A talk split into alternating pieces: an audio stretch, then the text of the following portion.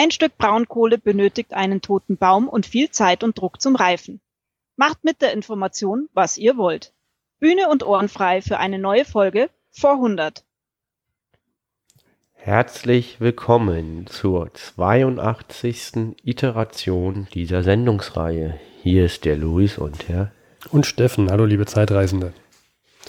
82. Folge, 10.03.1918, 2018.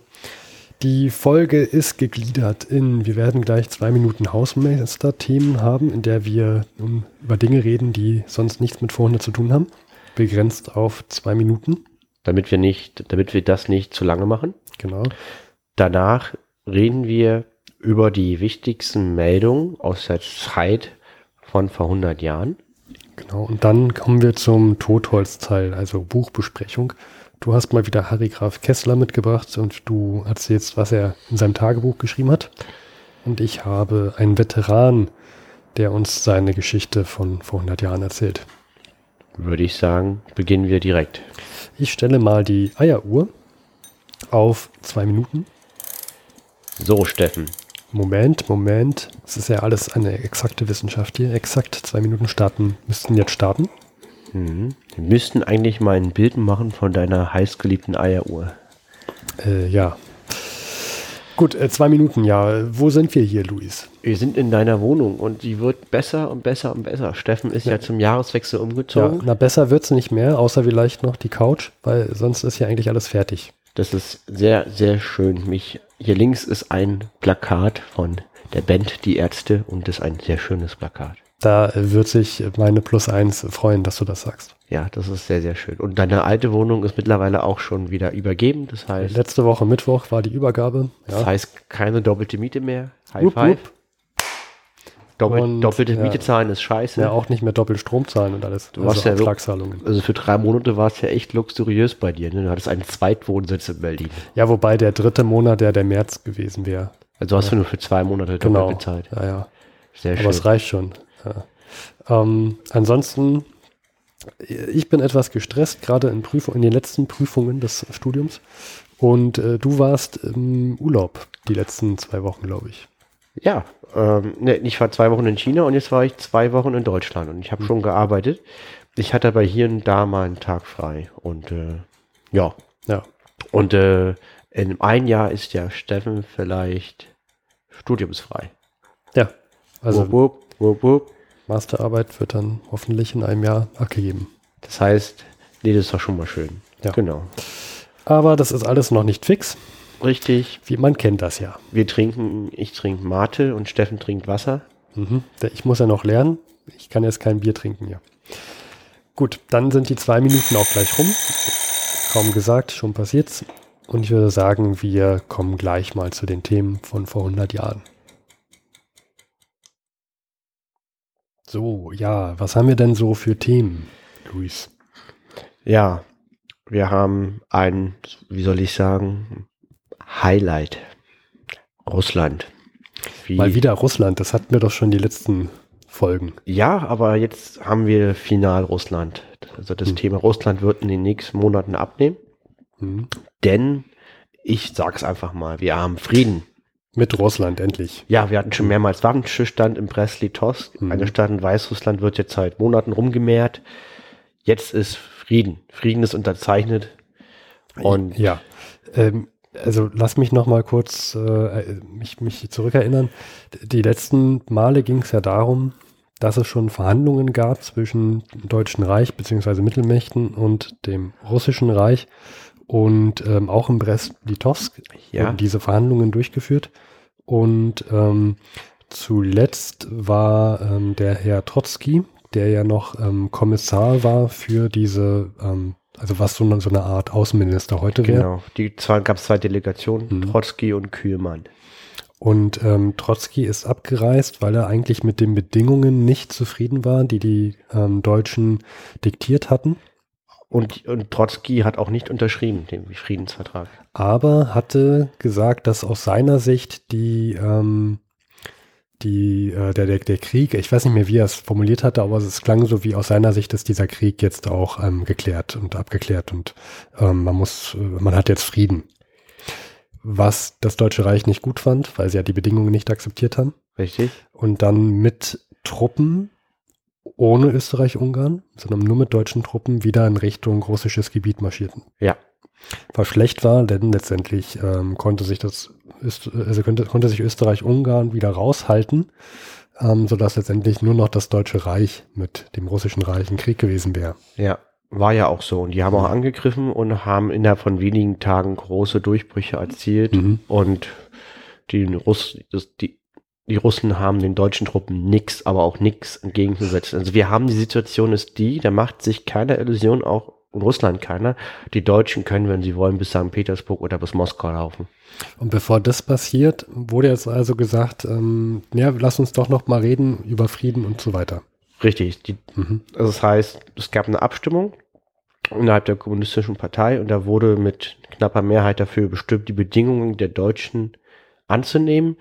Und die Deutschen haben nochmal verschärft, weil sie wissen, die Russen müssen sozusagen mhm. schlucken.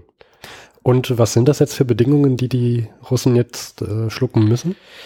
Ähm, in einigen Stellen ist der Vertrag gar nicht mal so unmodern. Es gibt keine Reparationsforderung. Mhm. Es, die, Russland musste aber umfangreiche Gebiete abtreten. Und zwar 26 Prozent des damaligen europäischen Territoriums. Wir hatten ja vor dem Ersten Weltkrieg die Situation, es gab Deutschland mhm. und dann kam Russland. Da war keine, kein, kein Polen dazwischen. Kein sowas. Osteuropa, Weißrussland, mhm. kein Baltikum, kein, ne, kein, keine Ukraine. Ja, ja. Gab's alles nicht. So, und diese, diese ganzen weißrussischen Gebiete, also komplett Baltikum, Finnland, Weißrussland, Ukraine, all diese Gebiete werden sozusagen verliert Russland und mhm. gehen in der Kontrolle der Mittelmächte über. Das sind ähm, und unter anderem 73 Prozent der Eisenindustrie, 73 Prozent der Kohlegruben, weil das sind auch die reichen, Ui, ja, ja. hochentwickelten Gebiete mhm. von Russland, die, die, die verlieren. Ich meine, was bleibt denn da noch? Da bleibt ja nur noch Agrar. Genau, es ja. bleibt halt das Kernrussland. Ja. Und ähm, Na, herzlichen Glückwunsch, wieder in die Vor-Zarenzeit rein. Richtig, damals gab es noch nicht so viel Industrie. Entschuldigung, nicht vor Zarenzeit, vor, ähm, vor Revolutionszeit. Ja, Damals gab es noch nicht so viel Industrie in Sibirien oder um Moskau rum wie heute. Das ist auch erst im Laufe des Zweiten Weltkriegs entstanden, als mhm. die Russen, bevor die Deutschen kamen, ihre Industrien nach Sibirien geschifft haben, um sozusagen da Waffen aufzubauen. Ja, was denen ja auch nochmal groß Zeit gegeben hatte, als denn damals die Deutschen. Das kam im Zweiten Weltkrieg. Ja, ja, genau. Das haben die sehr eilig gemacht. Und das sind 60 Millionen Menschen, die sie sozusagen abtreten. 60 Millionen Menschen. Ein Drittel der Gesamtbevölkerung. Wahnsinn. Also Deutschland hat jetzt 80 Millionen und ein paar zerquetschte. Also fast ein, fast das, fast das komplette deutsche, was die kompletten deutschen Einwohner genau. sind, wären sozusagen weg. Genau. Jetzt die Sache ist aber die, wie, das ist nicht alles so eindeutig, wie es scheint. Also man kann jetzt nicht sagen, 60 Millionen mit neue Deutsche und es wird, es wird ein deutscher, mhm. deutsches Gebiet, sondern das sind ja Randvölker. Und was die Deutschen, das Ziel der Deutschen ist, also dieser Frieden wurde diktiert vom deutschen Militär. Ludendorff-Hindenburg haben das geschrieben. Es ist auch eine Niederlage der zivilen Regierung, weil die zivile Regierung, das sagte Harry Graf Kessler, hat wochenlang verhandelt mhm. und nichts ist passiert. Mhm. Die Militär übernehmen die Führung, fangen einfach an anzugreifen und innerhalb von einer Woche haben wir Frieden. Das hat allen nochmal gezeigt, das ist ein klarer Sieg fürs Militär. Ja, also die, die müssen jetzt, die, die zivile Bevölkerung hat hier gar nichts mehr zu sagen, sondern damit hier mal Entscheidungen getroffen werden. Brauchen wir das Militär. Muss das Militär Entscheidungen treffen. Richtig. Das Einzige, mhm. was man sich verlassen kann, ist Militär. So ist das Bild. Ludendorff, Hindenburg haben gewonnen. Und ähm, was sie wollen, ist, einen Frieden zu schaffen, in dem, in dem Deutschland so stark ist, dass sich keiner mehr wagt, es anzugreifen. Und mhm. die haben jetzt das Ziel, mit diesen 60 Millionen Leuten in diesen Gebieten sozusagen eine, eine Zone zu schaffen des deutschen Einflusses. So eine Art äh, Pufferzone auch. Exakt. Ja. Dass halt eine große Pufferzone mhm. sozusagen unter deutschem Einfluss dazukommt, wo natürlich auch gezielt dann zum zum eigenen Vorteil dann Rohstoffe und Handelsbeziehungen mhm. geführt werden. Zum Beispiel soll, ähm, soll es dann in Finnland einen deutschen König geben, sozusagen. Also die Finnen sollen einen eigenen Staat haben, haben auch eine eigene Autonomie. Ja. Nur ein Bündnisvertrag mit Deutschland, der es ihnen zum Beispiel nicht ermöglicht, auf eigene Kosten Frieden zu schließen mit den Westmächten. Und es gibt einen deutschsprachigen Kaiser halt, der auch dann etwas Macht bekommt, sozusagen eine konstitutionelle Monarchie, Mhm. wie in Mhm. Deutschland halt auch. Ja. Also, Ergibt ja aus deutscher Sicht schon Sinn, sowas zu machen. genau. Also man könnte auch argumentieren, den Polen geht es vielleicht sogar besser als vorher, weil sie ihren eigenen Staat bekommen. Da sind auch schon die Deutschen schon seit langem, also seit 1914, glaube ich, ähm, haben sie schon angefangen, äh, da dem, dem Staat Polen aufzubauen. Vielleicht, also sagen wir mal vielleicht, vielleicht 1915. Aber sie haben da schon angefangen, den, den Staat aufzubauen, auch um dem so eine Art Armee zu geben. Mhm. Das, ähm, da haben die anscheinend großes Interesse dran. Richtig. Ist sehr, sehr delikat, weil es gibt ja polnische Minderheiten im Deutschen Reich und sehr große im Österreich-Ungarischen Reich. Sehr delikat. Ich, ich möchte damit nur sagen, eine, Be- eine Bewertung ist schwierig. Für mich persönlich. Es ist, es ist, äh, es ist ein Gewaltfrieden. Es ist ein Frieden sozusagen ähm, über imperialistische Politik. Also eigentlich nicht so geeignet, langfristig Frieden zu stimmen, weil halt sozusagen, das wird ja auch beschrieben, es gibt einen Autor oder einen Dichter namens Schickele und ähm, der sagt, das, sagt, das habe ich aus dem Tagebuch von Harry Graf Kess- Kessler, dass wir hier im Osten, also wir Deutschen würden jetzt im Osten im gigantischen Maßstab denselben Fehler wiederholen wie in Elsass-Lothringen. Hm. Weil dieser Frieden wird einen Russland natürlich nicht verziehen. Ja, Die, stimmt. die russische Delegation hat auch ganz klar gemacht, dass sie diesen Frieden nur unter großem Protest unterschreibt und Trotzki hat nicht unterschrieben. Er ist ferngeblieben und gesagt, ihr unterschreibt das gerade gegen meinen Willen. Ich bin dagegen. Ja. Er wurde überstimmt von seiner eigenen Partei. Und diesen Frieden ist ein Gewaltfrieden. Ne? Ja, haben wir ja, denn das, das sehen wir ja auch noch später, dann, wenn es darum geht, den, den ähm, Waffenstillstand zu unterzeichnen aus deutscher Sicht mit den Westmächten, dass einfach dieser, diese Bedingungen dort, die auch dort ausgehandelt werden, auch auf großes Un- Unverständnis treffen seitens der Deutschen und das, was daraus entstehen kann, das äh, wird ja die Geschichte noch zeigen. Das, man muss halt bei so einen Friedensverhandlungen auch sich teilweise, man muss sich halt Zeit lassen und kann nicht einfach so eine krassen Bedingungen voraussetzen. Vor allen Dingen, man muss großzügig sein, ansonsten hat man nur den nächsten Streit am Hals. So Ja. wie Bismarck das äh, in zwei Kriegen geschafft hat, gegen Dänemark und, Öst und gegen Österreich-Ungarn. Hm. Ähm, ja, und das weitere Problem ist, ich habe mich noch mal ein bisschen näher beschäftigt. Ähm, du hast jetzt diese riesigen Gebiete und die müssen natürlich auch verwaltet sozusagen werden und kontrolliert werden. Ja, das stimmt. Das Deutsche Reich braucht trotzdem 1,1 Millionen Soldaten im Jahr 1918 an der Ostfront, weil die Kämpfe nie wirklich aufhören. Es ist zwar jetzt Frieden, aber Ja. beiden Seiten halten den nicht komplett ein, weil in Russland ist jetzt Bürgerkrieg. Es gibt auch englische Truppen oben in Murmansk, Ja.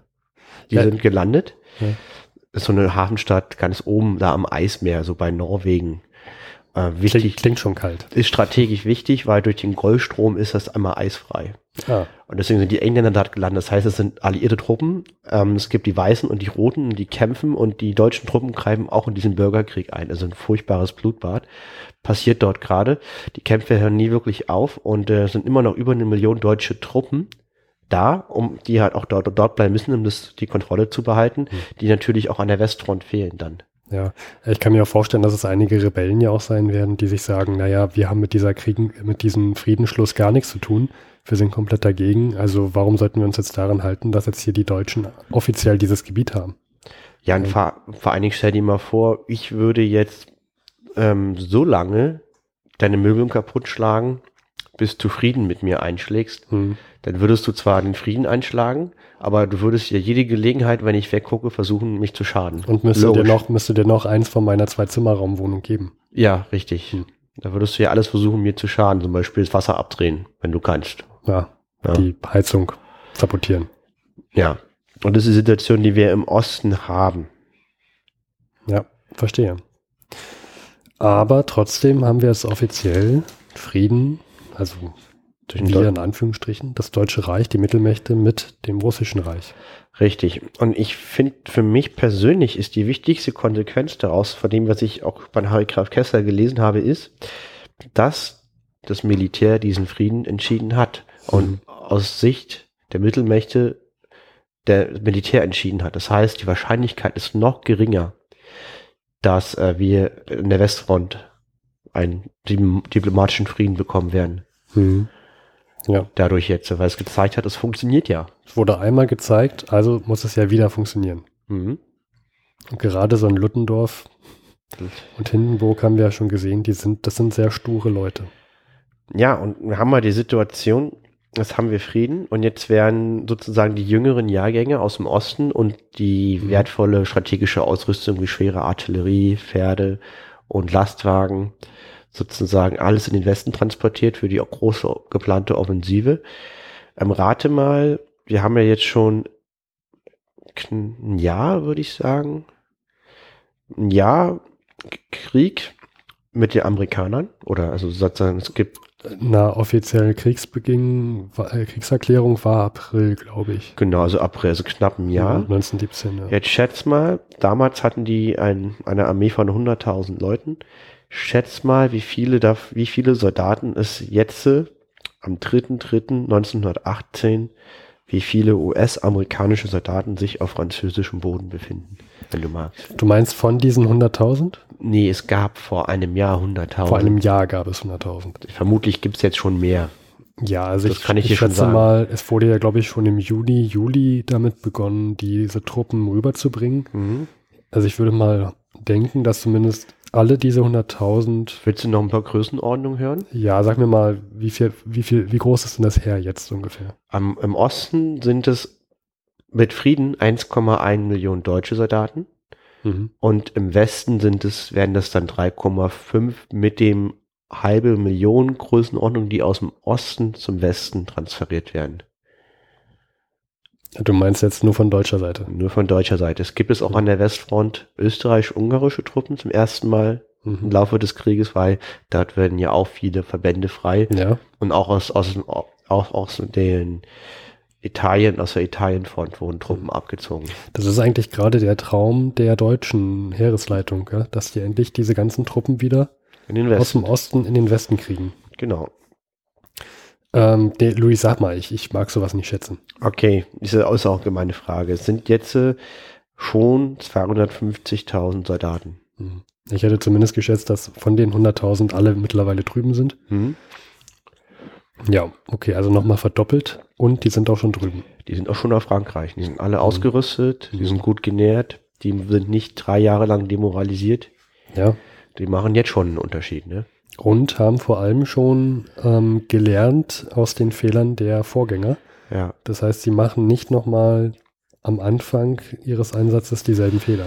Genau. Und jetzt ist auch der Zeitpunkt, wo der Jahrgang von, ich glaube, 1899 oder, nee, oder 1901 ist jetzt, glaube ich, auch eingezogen und ausgebildet in Deutschland. Ja, das kann Das sein. heißt, mehr als jetzt werden sie nie wieder haben und deswegen ist jetzt aus Sicht wenn man eine Offensive macht, dann jetzt sozusagen. Ja, besser wird es nicht mehr. Hm, genau. Günstiger, besser. Und das ist auch das, was wir in den nächsten Wochen dann beschreiben werden, hm. was da genau alles passiert. Gut, soviel zum Thema Russland und Westfront. Mhm.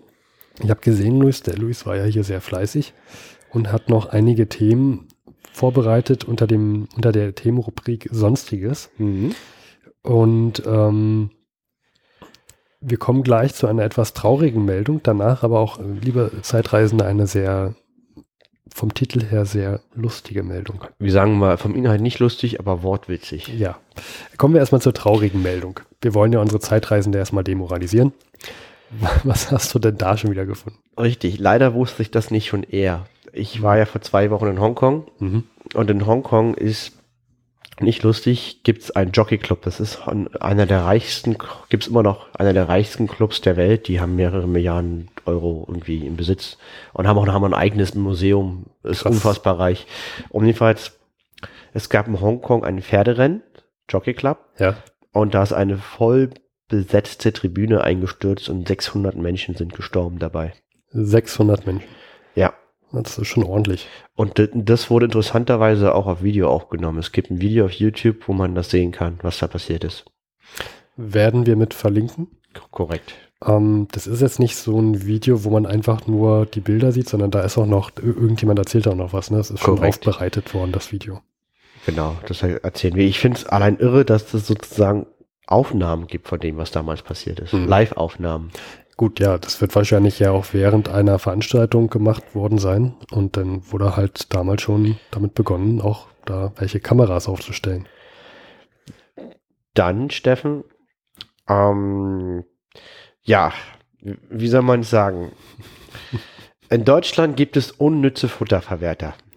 Ja, was sind Futterverwerter? Und, äh, und das ist auch Wahnsinn. Also das, das macht total Sinn, nämlich Spatzen. Spatzen essen zu viel. Ja. Wirklich jetzt ohne Scheiß. Das ist, das ist, das ist kein Witz, kein Aprilscherz. Das Szenario und das Problem vor 100 Jahren ist, Spatzen essen zu viel Futter weg. Was macht man? Logischerweise, es gibt ein Kopfgeld auf Spatzen. Ja, also mit Kanonenkugeln auf Spatzen schießen ist jetzt erlaubt. Ja, sehr gut. Man kriegt sogar noch ein, man ein kriegt sogar noch ein Kopfgeld dafür. Auf Spatzen, also wer Spatzen erschießt, wie erschießt man einen Spatz? Meine, da bleibt ja nichts übrig. Ganz schön kleiner Vogel. Also du hältst die richtige Seite der Kanone auf den Spatz, drückst ab. Ja, ähm, ich glaube, da bleibt auch nicht so viel vom Spatz übrig, aber vielleicht. Aber vielleicht ist es ein Argument für Katzenbesitzer, dass die Katzen überleben können. Nach dem Motto, sie, sie bringen wenigstens die Spatzen um. Äh, ja, das kann sein. Tja.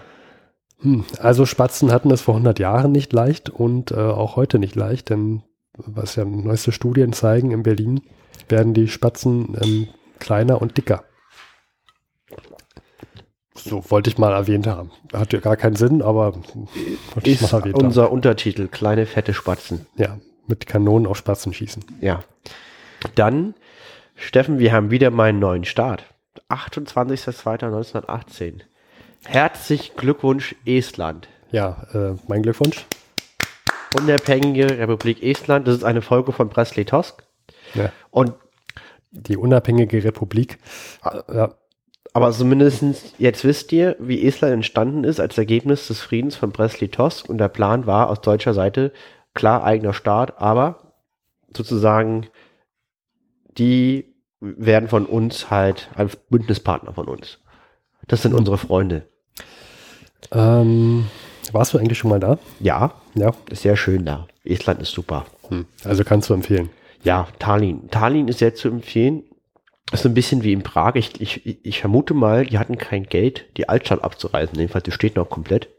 Und ähm, die ist noch total erhalten. Die haben eine sehr, sehr schöne mittelalterliche Stadtmauer mit sehr vielen Türmen. Ich sage jetzt mal 40, können oft mehr oder weniger sein. Ich einfach mal behaupte, es waren viele. Und es ist total süß und alles total klein und sehr schön, sehr nett. Mhm. Macht Spaß. Tallinn ist schön. Also, liebe Zeitreisende, auf nach Tallinn. Und äh, dort sind, also für alle, die wenn man mal einen betrunkenen Finnen also erleben möchte, ist man da genau richtig, weil die Finnen, die fahren nach Tallinn und äh, besaufen sich, weil da der Alkohol billiger ist. Ist ja auch gleich also ein Katzensprung ne, von Helsinki. Und dann, Steffen, interessierst du dich über Neuigkeiten der österreichischen Kriegsflotte? Die österreichische Kriegsflotte, die kann gar nicht so groß sein. Doch, die war damals ziemlich groß. Ja, kann man sich kaum vorstellen. Doch, die hatten doch nur einen Hafen. Ja, aber die haben, wie in Deutschland, war das ein Prestigeobjekt des Herrschers und die haben moderne Kriegsschiffe. Wirklich jetzt. Moderne, gefährliche Kriegsschiffe. Einige. Okay. Das ist Dann, die, die hatten doch nur diesen, wie, wie hieß nochmal der Hafen? Der Pola. Sozusagen hier in dieser Halbinsel. Das ist heute. Ich dachte, äh, die hätten bei Trient oder Triest hätten die. Irgendwie. Nee, nee, nee. Trient war auch schon damals Italien sozusagen hier, diese Halbinsel. Pula. Äh, genau, da, mhm. da wo Kroatien ist, das gehört heute zu Kroatien. Also die Adria, da ist ja ganz hinten Venedig. Ganz hinten, ja. Und sozusagen. Also da, im Norden da sogar. Ja, und da ist so eine Halbinsel bei Venedig, die heißt Pola, die gehört zu Kroatien. Und das Ding war vor 100 Jahren österreichisch. Und da gab es einen Kriegshafen. Dann war der aber auch bei Triest, oder? Gab es nicht bei Triest? Nein, der war hier, der war bei Pola. Ja, okay, wenn du das sagst, Luis, dann glaube ich dem das mal. Ja. Ich meine, ich dachte, ich dachte, es ist bei Triest auch eine, eine Hafen, einen Hafen gegeben hätte. Ja, aber, aber, aber, aber, also Pola ist der wichtige Kriegshafen gewesen Gut. für Gut. Österreich. Und das, man, man, man lächelt heute immer, wenn man österreichische Flotte hört oder auch ungarische Flotte. Das sind mhm. wirklich österreichische Schiffe und, und das Schiff, was das Flaggschiff heißt Svent Istvan. Das ist ein ungarischer Heiliger. Es hat sogar einen ungarischen Namen. Zwei Binnenländer zusammen. Svent Istvan. Ja. Und äh, ja, aber die Flotte war stark. Also mindestens Top Ten der Welt. Oh. Mindestens. Okay. Also wirklich Prestige-Projekt. Und es war auch eine richtige Hochseeflotte, also gedacht hm. dafür, auf den Weltmeeren Krieg zu führen, nicht eine kleine Küstenflotte. Ja, okay. Und äh, was ist jetzt damit passiert mit diesen Svent Eastwarn? Genau, das ist, wurde versenkt. Oh. Ähm, und also dieses Svent Eastwarn war sozusagen das Aushängeschild der Flotte, wenn ich das richtig verstehe. Nicht das Aushängeschild, das war das Flaggschiff. Das Flaggschiff. Und das wurde jetzt auch noch ausgerechnet, das wurde jetzt versenkt. Ja, das wurde versenkt, das Flaggschiff. Und das, das Skurrile ist auch, ähm, das hat das hat ähm, von also 90 Prozent seiner Tage im Hafen verbracht. Das hat überhaupt keine Erfahrung auf offenem See.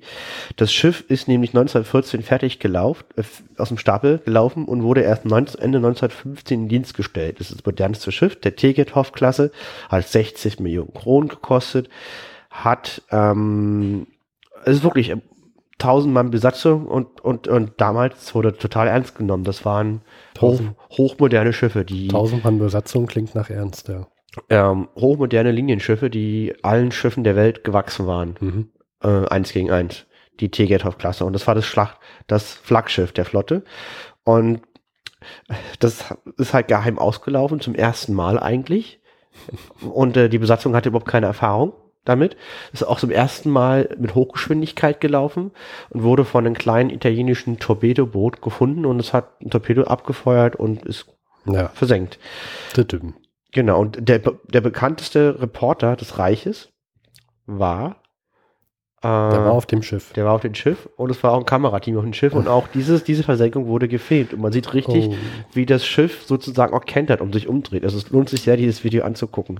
Ja, ähm, wir haben hier ein, ein Video. Ich muss ja. mal gucken, ob ich hier den Ton. Vielleicht können wir das kurz einblenden. Warte mal. Genau, wir haben hier ein Video ähm, gefunden, besser gesagt, du hast es gefunden auf YouTube. Early in the morning, a small Italian motorboat is on patrol. A battleship is sighted. The Austrian flagship St. Stephen. Our crew asleep. Naja, also man sieht jetzt hier in Schwarz-Weiß. Ein Schiff, was sich ganz langsam zur Seite neigt. In Seitenlage. Ja.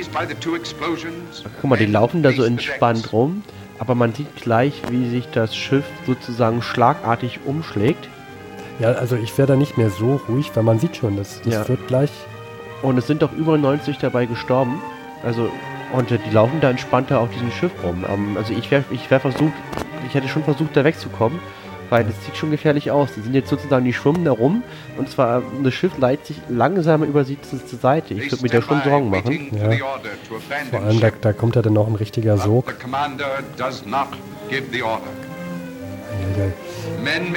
Also es dauert auch nur, liebe Zeitreisende, es dauert nur so eine Minute 51, dieses Video. Ja. Ähm, ich finde das Wahnsinn, dass man da mit der Kamera auch dabei war, das gefilmt hat. Hat 25.000 PS das Schiff und konnte 37 km/h schnell werden. Ja. Oh, jetzt springen sie. Ja. Und da gibt es auf einmal die Drehung des Schiffs und das liegt jetzt sozusagen von oben nach unten. Ja. Oha. 22.000 Tonnen. Und da sind trotzdem noch, noch Leute oben drauf auf dem Schiff. Ja, Und jetzt gibt es hier eine andere Einstellung. Also der Kamera, der Reporter war zum Glück auf dem anderen Schiff. Ja. Richtig. Und jetzt kommt der Abspann. Also lohnt sich sehr, das anzugucken. Es ist echt interessant, dass es auch wieder eine Live-Aufnahme gab dazu. Ja, so langsam kommt das Zeitalter. Gut, ich würde sagen, Luis, das waren jetzt erstmal alle Meldenthemen, die wir besprochen, die wir besprochen, besprechen wollten. Korrekt. Ähm, wollen wir dann gleich zu dem Totholz-Teil kommen? Mhm, gerne. Ich würde sagen, vorher machen wir aber noch ein wenig Werbung und zwar Werbung, die man heute vor 100 Jahren im Berliner Tageblatt gesehen hat. Denn auch wir brauchen Einnahmen.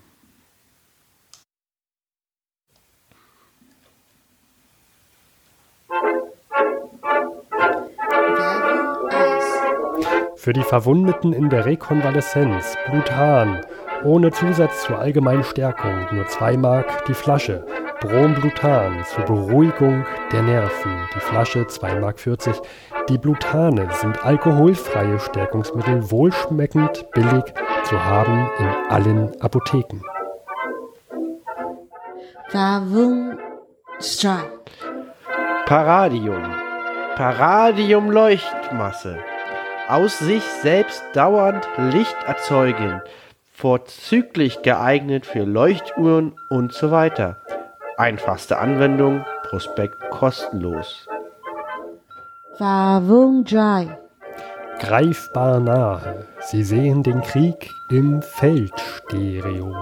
Angehörige von Feldzugsteilnehmern, die die Vorgänge an der Front einmal aus eigener Anschauung kennenlernen wollen, müssen sich der kürzlich erschienenen Feldstereos bedienen. Eindrücke, die sich durch Worte und Bilder schwer oder gar nicht wiedergeben lassen, vermitteln Feldstereos im Augenblick. Apparat mit 50 Aufnahmen, hochelegant verpackt, komplett 2 Mark und 50 ausführlich illustrierten Prospekt kostenlos durch den Feldstereo Verlag Frankfurt.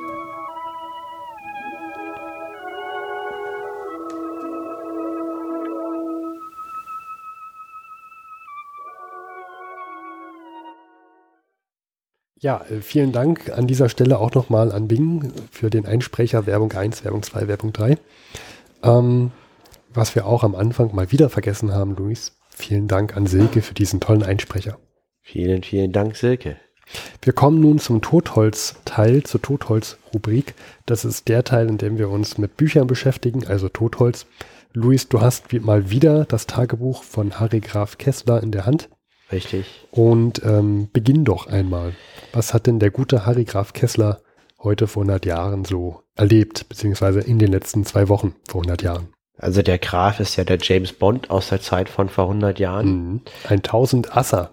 Ja, ein Tausendsasser. Tausendsasser, ja. Und er ist, ähm, wir beginnen am 24. Februar, da ist er noch in Berlin und er reist über Frankfurt nach Basel, um dort seine Propagandaaufgaben wahrzunehmen. Weil seine Aufgabe mhm. ist es ja in der Schweiz, ähm, das Bild der Mittelmächte ins rechte Licht zu rücken und gleichzeitig Kontakt zu den Alliierten aufzunehmen für Friedensbedingungen und Informationen zusammen, die er nach Berlin reporten kann. Ja. Und äh, es geht gleich los. Russland hat das Ultimatum aufgenommen. Natürlich ist der Frieden von Brest-Litovsk und die möglichen Folgen für ihn das Ding, das, das Highlight, das, was alles ähm, sozusagen dominiert. Und er beschreibt auch, wie üblich, äh, sehr zurückhaltend äh, diese Ereignisse. Es hat seit der hellenistischen Eroberung Asiens oder den römischen, spanischen und englischen Weltreichsgründungen keine ähnlich unausdenkbare weltgeschichtlich, weltgeschichtliche Perspektive gegeben wie diese der deutschen Organisation Osteuropas und Westasiens. Das ist mal ein Vergleich.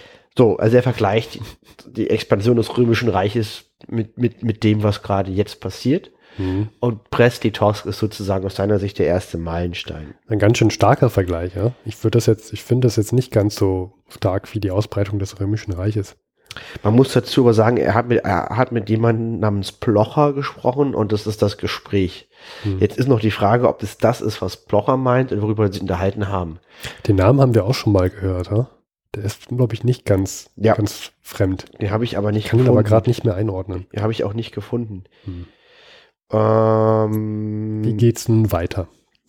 Interessant ist erstmal, dass sozusagen die französischen Zeitungen viel eher berichten als die deutschen Zeitungen, weil die sind ja gleichgeschaltet.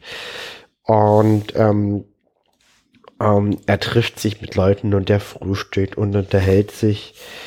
Ich würde noch ganz gern vielleicht seine Ansicht nochmal wiedergeben zu dem Frieden von Brest-Litovsk. Der Friede mit Russland ist gestern Nachmittag um 5 Uhr unterzeichnet worden. Allerdings ein Gewaltfriede, den die russischen Delegierten unter Protest und mit Zeichen gesteigerter Feindseligkeit unterzeichnet haben.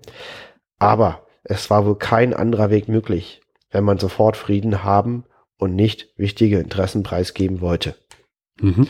Sein Kommentar dazu.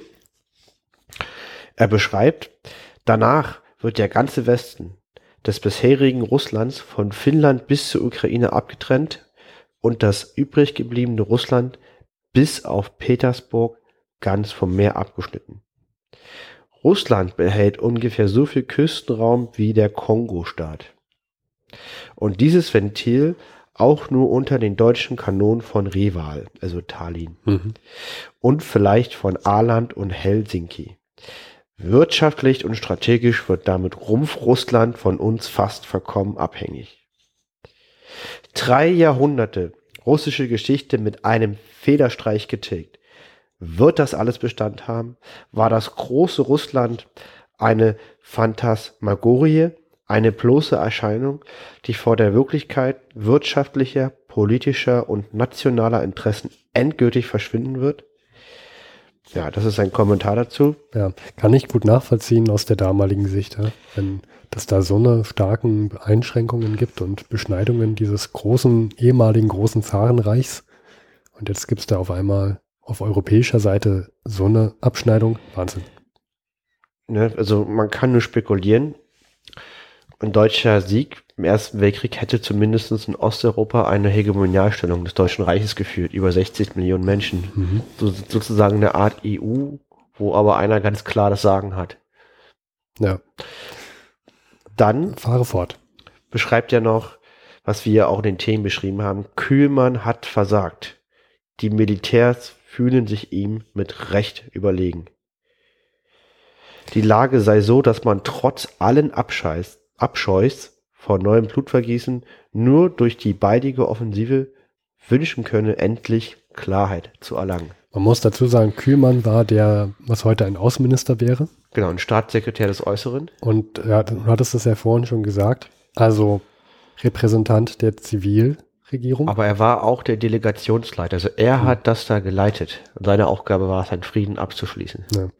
Und ähm, jetzt gibt es halt diese Ansicht, dass das Militär letztendlich diesen Sieg gebracht hat. Korrekt, das sagt ja auch nochmal ganz klar. Dann ist es ihm auch gelungen, in Zürich ein Kinogeschäft zu erlangen, um halt in diesem Kino sozusagen gezierte Werke aus Deutschland zeigen zu können. Mhm. Also jetzt kommt seine Propaganda, sein, jetzt kommt sein Propagandaauftrag. Ja. ja. Und er erzählt immer von Gesprächen mit Zeitgenossen und die sind total, heute würde man sagen, gehypt. Es fallen hier so Sätze, wie die er wiedergibt, die er in seinen Gesprächen führt, wie Deutschland ist der Erbe Peters des Großen geworden. Oh. Also es wird hier nicht klein gestapelt. Ja. Dann erzählte noch, am 6. März war er frühstücken bei Professor Wese. Wer, wer hast du den gefunden? Nein. Müsste ich noch mal gucken, aber der ist auch nicht entscheidend. Das entscheidend ist, seine Schwägerin war anwesend, also von der, von dem Professor. Das war eine Frau von Lang. Und das war sehr interessant, weil die kommt aus Deutsch-Ostafrika, aber eine Deutsche, eine weiße Deutsche. Mhm. Und die wurde ausgetauscht, weil sie wurde dort gefangen genommen. Und Deutsch-Ostafrika ist ja heute Tansania und da sind auch immer noch Truppen von Deutschland im Kampf.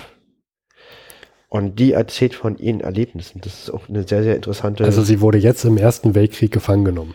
Richtig. Und ausgetauscht. Richtig, gegen andere und ist jetzt in der Schweiz und sie erzählt halt, was in Ostafrika gerade passiert. Und das beschreibt er hier auch sehr und klein. Was, genau, erzähle mal, was sagt die Frau Lang? Also er beschreibt es erstmal so, es wird schwer sein, über solche Erinnerungen hinweg wieder Brücken zu bauen. Eine blonde, junge, hübsche Frau, etwas Englisch im Äußeren, ohne Pathos, aber mit furchtbaren Erlebnissen. Und dann erzählt sie halt ähm, einfach daran, dass es sehr viel Massaker gab, es gab Brände und ja, das war einfach nur furchtbar. Also schweres Kriegstrauma hat diese Frau? Ja, und er meint halt auch, er ist ja selber schon Ende 40, dass es schwer ist, mit solchen Leuten, die so solches erlebt haben, Brücken zu bauen. Mhm. Sieht er halt mhm. richtig schwer. Dann trifft er am gleichen Tag, am 6. März, auch sehr interessant, einen Dietrich Bethmann. Das ist, es gibt ja den ehemaligen Reichskanzler Bethmann Hollweg ja. und ist ein Verwandter von denen. Ah ja. und den trifft er am gleichen Tag. Und äh, der ist total depressiv, weil er, er denkt, er hätte die Schuld am Weltkrieg. Also er selber als Person. Er, Ja. der Bethmann. Wir reden hier nicht vom Bethmann Hollweg. Nee, der Dietrich Bethmann. Okay, und wie kommt er auf diese, wie kommt er zu diesem Gedanken? Und zwar, nach der Ermordung des Erzherzogs habe er gefrühstückt mit einem Alec Hoyos mit Y, einen ho- hochrangigen österreich-ungarischen Angehörigen der Regierung. Mhm. Und er habe ihm gesagt, Deutschland müsse mitgehen, wenn Österreich Serbien den Krieg erkläre. Ja. Und ich meine, er war der Verwandter da des Reichskanzlers, wenn er solche Äußerungen tätigt. Wird das auch ernster genommen, als wenn ich das tätigen würde. Also er hat jetzt Angst, dass damals bei diesem Gespräch, dass der ähm, Gesprächspartner dachte, dass es jetzt von der, dass es jetzt eine offi- offizielle Ansage von der deutschen Regierung ist. Genau, er sagte halt, er, er ist Vetter des Reichskanzlers und Mitglied der Botschaft und gab eine Information weiter an die österreich-ungarischen Regierung, die die österreichischen Entschlüsse entscheidend beeinflussen musste. War er war Re Repräsentant der Regierung. So wussten die Österreicher nach diesen Darstellungen hier in diesem Tagebuch, dass wenn sie Serbien angreifen, Nibelungentreue die Deutschen zu Österreich-Ungarn stehen würden. Und das war ja der Fakt, der diesen Krieg so ausgelöst hat, dass Österreich-Ungarn Serbien den Krieg erklärt hat. Okay, also ich kann ihn verstehen, dass er sich da Sorgen macht, aber ich glaube, es wäre auch so passiert. Die Tatsache, dass er jetzt da ähm, diese Information weitergegeben hätte, gut, ja, Ich finde, er nimmt sich selber sehr er, wichtig. er nimmt sich sehr wichtig, es wäre auch ohne ihn passiert. Und wenn nicht, wäre der Krieg vier Wochen vielleicht wegen was anderem ausgebrochen. Ja, oder irgendjemand anderes hätte diese Information weitergegeben, einen Tag später. Ja, das hätte wäre, wenn das bringt immer Also- keinen weiter. Ja, Ähm, ich kann mir aber schon vorstellen, dass es schon schwer ist für dich, wenn du siehst, was, was seit vier Jahren dieses ganze Leid da ist, dass du dann dir Vorwürfe machst, ob du damals den Krieg nicht zu sehr herbeigeschworen hast. Ne? ja, da sollten sich auch, aber das, müsst, das müssten sich eigentlich alle fragen. Also alle, die Ja. das Militär verherrlichen, die die Jungen äh, sozusagen nationalisiert haben, gesagt haben, hier Deutschland, Ehre, Ruhm, oder Hinsicht, Frankreich, Ehre, Ruhm, Russland, Ehre, Ruhm, alle die haben es Hm. ja verzapft. ja, Äh, also es ist schon verständlich, dass er sich da, dass er da ein schlechtes Gewissen hat. Dass er jetzt allein verantwortlich ist dafür, fragwürdig, ähm, aber verständlich, dass er sich Sorgen macht. Kessler meinte dazu, er nimmt diese Verantwortlichkeit zum Teil aus Eitelkeit sehr ernst. Okay. Aus Eitelkeit. Also er sagt auch, Keule, du bist ein bisschen sehr von dir Mhm. selber überzeugt, so wichtig bist du nicht. Ja. Ist auch wieder eine Harry Graf Kessler Art, das auszudrücken. Korrekt. So ähnlich wie er agiert mit beschränkten intellektuellen Mitteln geschickt. Korrekt. Und ähm, ah, die, äh, dann möchte ich nur noch mal darauf eingehen, dass er sich sozusagen ähm, noch mit seinem Chef Romberg, dem Mhm. Chefgesandten in der Schweiz, Deutschlands, Ja. intensiv austauscht.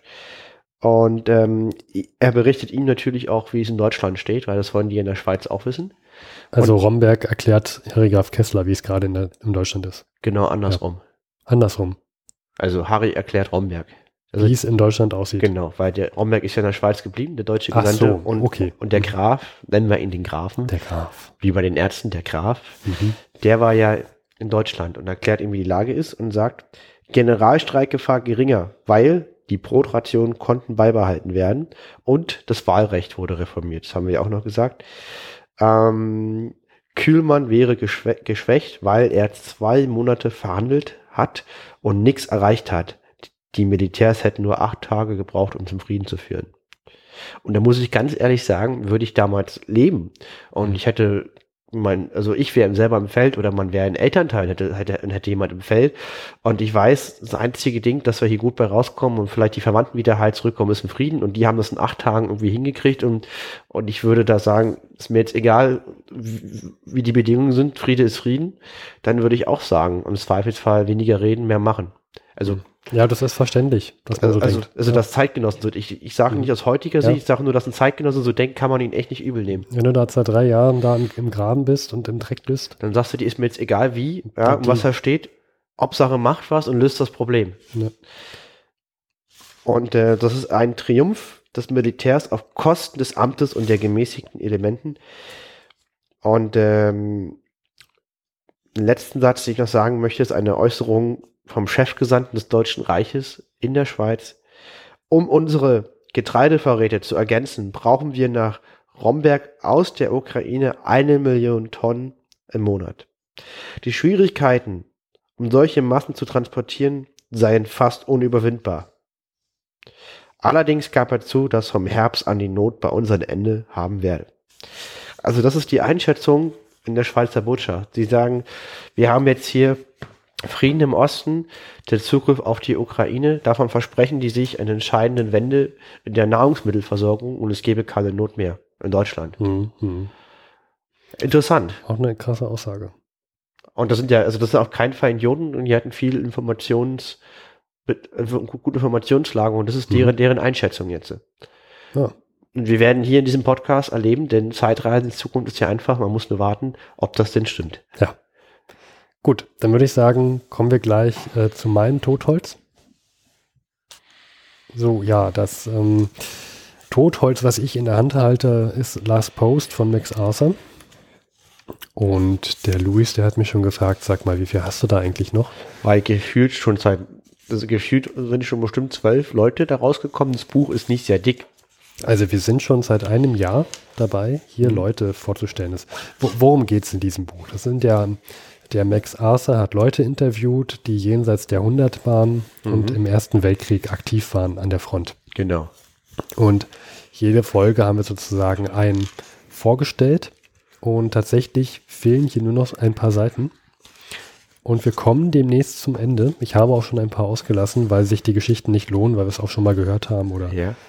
Ähm, ich habe auch so die, die Vermutung, dass hier gegen Ende, dass hier nur noch die, der, der letzte Rest sozusagen, der sich nicht mehr so richtig verwerten ließ, ähm, kam. Deswegen, ich habe jetzt sehr oft mal was überspringen müssen hier und die mhm. Leute nicht nehmen können. Wir haben tatsächlich noch ein, zwei und drei. Einen davon nehme ich heute. Wir haben noch drei Kandidaten. Genau. Und den, den ich auch heute habe, das ist nicht sehr viel, was er sagt und es ist auch nicht sehr viel zu verwursten, was man hier über ihn erfährt. Wie Trotzdem heißt er denn? Möchte ich ihn vorstellen. Es ist Private George Hardy. George. George Hardy. Hallo George. Und er wurde geboren am 2. Dezember 1899. Also er war 15 Jahre alt, sehr jung, als der Krieg begann und ähm, noch unter 20, als der Krieg aufhörte. Genau, und er starb am 22. Januar 2005. Da er also im 2005 seinen Geburtstag nicht mehr mitbekam, wurde er 105. Bin ich richtig gerechnet habe. Ja. Und er war in der Fifth Inniskilling Dragon Dragoons äh, Company. Das waren früher leichte Reiterei. Ich denke mir, die werden keine Pferde mehr gehabt haben. Dragoner. Ähm, naja, wir sind immer noch im Ersten Weltkrieg. Sie hatten auch noch Pferde. Und anscheinend war es auch eine irische, äh, eine irische Abteilung. War er selber ihre? Weiß ich nicht, äh, kann, wird hier nicht, wird hier nicht wirklich klar. Aber er sagt, dass sie an der Front waren und er kann sich daran erinnern, dass sie sehr viele irische Songs äh, gesungen haben. Schließlich waren sie ein irisches Regiment. Ähm, große Erinnerungen gibt es hier nicht. Ich wollte dir allerdings mal ein Bild zeigen, 1918, und deine Reaktion sehen. Er sieht aus wie neun. Ja, ein Kind. Letztendlich. Noch keine 20. Er sieht wirklich aus wie ein Kind. Er hat noch richtig Babyspeck im Gesicht. Ja. Sieht aus wie ein Kind, dem man ein Plastikdinosaurier weggenommen hat. Ja. Ähm, was hat er da gemacht? Er war Kavallerieinstruktor und hat sich um die Pferde letztendlich gekümmert. Ähm, Pferde im Ersten Weltkrieg haben wir öfter schon mal erwähnt, haben ähm, Ausrüstung getragen und auch Leute hin und her getragen. Das war so, es war wie, mit einem Faktor von fünf oder sowas wahrscheinlich ja, dass ein Pferd irgendwas transportiert als eine ja. benzingetriebenes Apparello. Und das ist auch schon alles, was er über den Ersten Weltkrieg erzählt. Also so in dem Stil, ich habe ihn trotzdem mal rausgesucht, so in dem Stil sind die letzten Geschichten. Du erfährst gar nicht mehr viel. Das sind da auch teilweise sehr, sehr alte Leute. Ich kann dir hier auch noch mal ein Bild zeigen in dem Buch. Das Problem ist leider, liebe Zeitreisende, dass ich euch das nicht in den Blog, in, äh, ins Blog mit reinstellen kann, weil das ja alles Urheberrecht. Co Copyright ist. Ähm, aber den George Hardy, den kann ich dir zumindest face to face zeigen. Und alle anderen, die das auch mal gerne sehen möchten, müssen dich das Buch kaufen. Oder vielleicht gibt es auch mal wieder ein ähm, Oder bei Steffen vorbeikommen. oder es gibt auch mal wieder ein Hörertreffen vielleicht mal. Hat er, irgendwas, hat er irgendwas erlebt? Hat er erzählt, aber Kinder hatte. Genau, also sie, er, hatten, er hatte eine Tochter, die ist in den 30er Jahren ähm, geboren worden. Mhm. Und ähm, ich habe ihn auch noch rausgesucht aufgrund eines ähm, Satzes, und zwar den, auch den, der letzte Satz hier. Und er wurde geehrt, als er ähm, 105 wurde, also am 2. Dezember, sein letzter Geburtstag. Und da kam sogar jemand von den ähm, Royal Dragoon Guards Regiment Association, ähm, der, der Regimentsekretär, und hat ihn geehrt. Und er erinnert sich eines Tages, ähm, eines Tages kam äh, seine, seine äh, Enkelin oder Urenkelin und hat ihn über Ypan erzählt und hat ihm ähm, alles erzählt, was sie darüber weiß. Und er meinte dann, äh, ja, mein Schatz, ähm, ich weiß, ich war dabei. das fand ich einen schönen Satz zum Aufhören. Und mal gucken, also wir haben jetzt hier noch zwei Personen in diesem, aus diesem Buch. Es wird, ähm, ich habe gesehen, die allerletzte Person geht noch über mehrere Seiten. Da denke ich mal, wird er sich vielleicht noch was Gutes zum Schluss aufgehoben haben. Es kann sein, dass wir vielleicht aber auch den, dass das vielleicht auch die einzige Person ist, die wir noch rannehmen. Und nicht, es gibt ja genug Totholz. Genau, also so langsam muss ich mich auch mal wieder umschauen nach neuem Totholz. Ähm, ich habe da auch schon eine Idee, was ich nehmen werde. Ähm, es werden allerdings keine Zeitzeugengeschichten, sondern ich dachte, vielleicht machen wir mal ein, eine Zusammenfassung und sprechen mal über Remark. Sehr gern. Über verschiedene Bücher. Gut. Und ich würde sagen, Luis, ähm, wollen wir Schluss machen an der Stelle? Machen wir Schluss. Wir wünschen allen Zeitreisenden eine wunderschöne Zeit. Ja, damit verabschiede ich mich auch.